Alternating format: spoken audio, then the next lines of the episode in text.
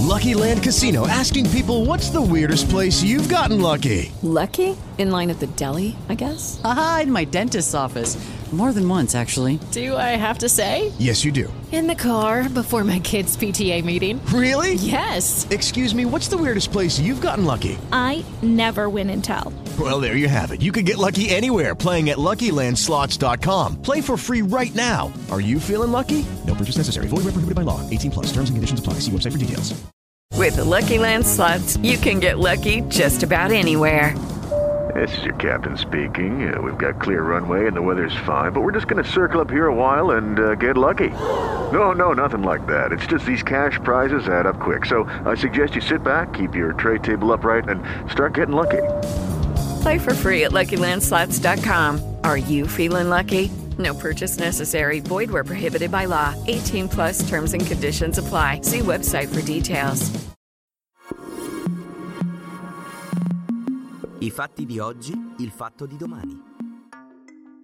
Mentre si indaga sulla rete di Messina Denaro, bufera sulla destra per l'impresentabile al CSM, poi la retromarcia di Meloni. Sono Riccardo Antoniucci, questo è il fatto del 18 gennaio. Matteo Messina Denaro si nascondeva a 9 km da casa sua. Il suo covo, o meglio, la sua ultima abitazione, in cui secondo gli inquirenti si era trasferito da almeno 6 mesi, era a Campobello di Mazzara, nel Trapanese, lo stesso paese di Giovanni Luppino, l'agricoltore che lo accompagnava ieri finito in manette per favoreggiamento. L'appartamento, intestato ad Andrea Bonafede, è stato perquisito dai carabinieri del Ross stanotte, con il procuratore aggiunto di Palermo Paolo Guido. Sono stati trovati scarpe e vestiti di lusso, un frigorifero pieno di cibo, ricevute di ristoranti, pillole di Viagra e profilattici. Nessuna agenda rossa di Borsellino e nessun papello di Rina. Niente di rilevante per spiegare, insomma, i misteri della latitanza trentennale del boss mafioso, che intanto è stato rinchiuso nel supercarcere dell'Aquila al 41 bis. Il vero Andrea Bonafede è indagato per associazione mafiosa e favoreggiamento aggravato. Sta collaborando con i magistrati, ha ammesso di conoscere da una vita Matteo Messina Denaro e di aver usato i suoi soldi per comprare la casa di Campobello di Mazzara. Le indagini si concentrano ora sull'identificazione della rete di protezione intorno all'ex superlatitante, come l'ha definita il procuratore di Palermo, e viste le condizioni di salute di malato oncologico, si comincia dai medici e dalle strutture sanitarie. È indagato infatti anche il medico di base di Messina Denaro che aveva in cura il superlatitante. Si chiama Alfonso Tumbarello, per anni ha avuto in cura due pazienti omonimi, Andrea Bonafede, ma al contrario di quanto accaduto alla clinica oncologica palermitana dove Messina Denaro è stato arrestato ieri, gli inquirenti non credono che in questo caso gli sia sfuggita la vera identità di uno dei due Bonafede che assisteva. Tumbarello è stato candidato sindaco di Campobello di Mazzara nel 2011 per l'allora PDL e nel 2006 era nelle liste regionali dell'UDC a sostegno di Totò Cuffaro che oggi nega rapporti con lui. Sul fatto di domani seguiremo tutti gli sviluppi delle indagini e approfondiremo la questione della borghesia mafiosa che ha garantito la latitanza di Messina Denaro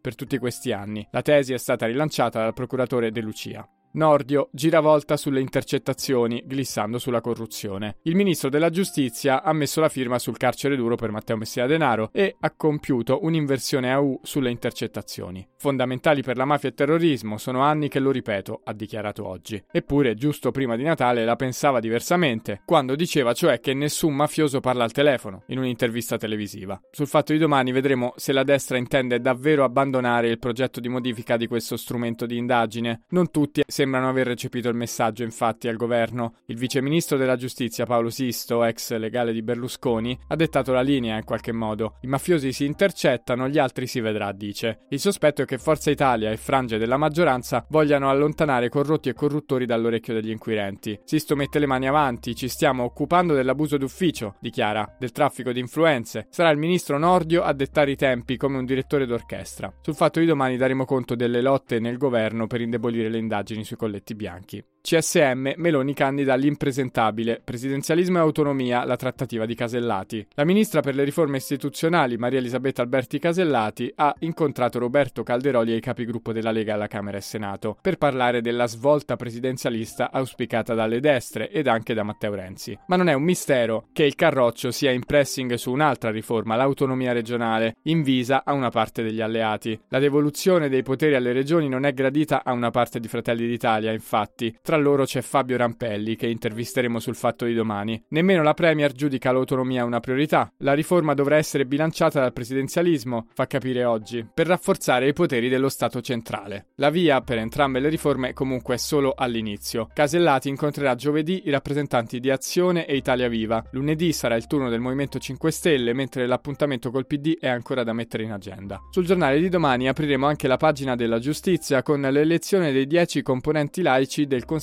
Superiore della Magistratura, che era prevista oggi in Parlamento. 7 al centro-destra, 4 indicati da Fratelli d'Italia, 2 dalla Lega e altrettanti da Forza Italia, 3 alle opposizioni, un candidato a testa per Movimento 5 Stelle, PD e Renzi Calenda. Ma alla prima chiama nel Parlamento in seduta comune a Montecitorio Fratelli d'Italia non ha votato. Il motivo è che il Movimento 5 Stelle ha puntato il dito contro il candidato di Meloni Giuseppe Valentino, indagato in un'inchiesta sull'andrangheta. Certo, non è il nome più specchiato mentre la Premier plaude all'arresto di Messina Denaro. Alla fine il partito di Meloni si leva dall'imbarazzo e sostituisce la candidatura di Valentino con quella di Felice Giuffre. Sul giornale di domani passeremo in rassegna tutti i nomi degli eletti.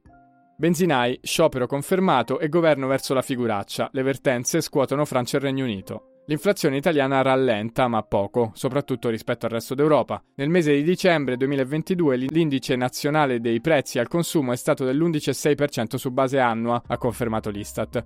I rincari dipendono, come è ovvio, dall'andamento dei prezzi degli energetici. Sul caro carburanti è fallito l'ultimo tentativo in extremis del governo di salvare la faccia e scongiurare lo sciopero dei benzinai, che dopo aver incontrato il ministro Urso oggi pomeriggio hanno confermato la serrata del 25 e 26 gennaio. Sul fatto di domani andremo anche in Francia e Regno Unito per seguire le pesanti ondate di scioperi annunciate nel primo caso, giovedì 19, o in corso da settimane nel secondo caso. Intanto si è svolta oggi la riunione dell'Ecofin per discutere della risposta europea al piano colossale di aiuti varato dagli Stati Uniti chiamato Inflation Reduction Act diretto alle imprese. Per Ursula von der Leyen si tratta di fare un Green Deal europeo. Per il nostro paese era presente il ministro Giancarlo Giorgetti, titolare dell'economia, che ha assunto un'inedita veste di falco, parlando contro l'allentamento delle regole europee che limitano gli aiuti di Stato. Il suo ragionamento è il seguente: il semplice allentamento delle regole agli aiuti di Stato sarebbe sproporzionato perché avvantaggerebbe gli Stati membri che godono di una maggiore margine di bilancio aggravando così le divergenze economiche all'interno dell'Unione. Queste sono alcune delle notizie che troverete sul fatto del 18 gennaio. La newsletter Il Fatto di Domani esce ogni sera dopo le 19, anche in audio. Tutte le nostre newsletter sono sul fattoquotidiano.it nella sezione extra.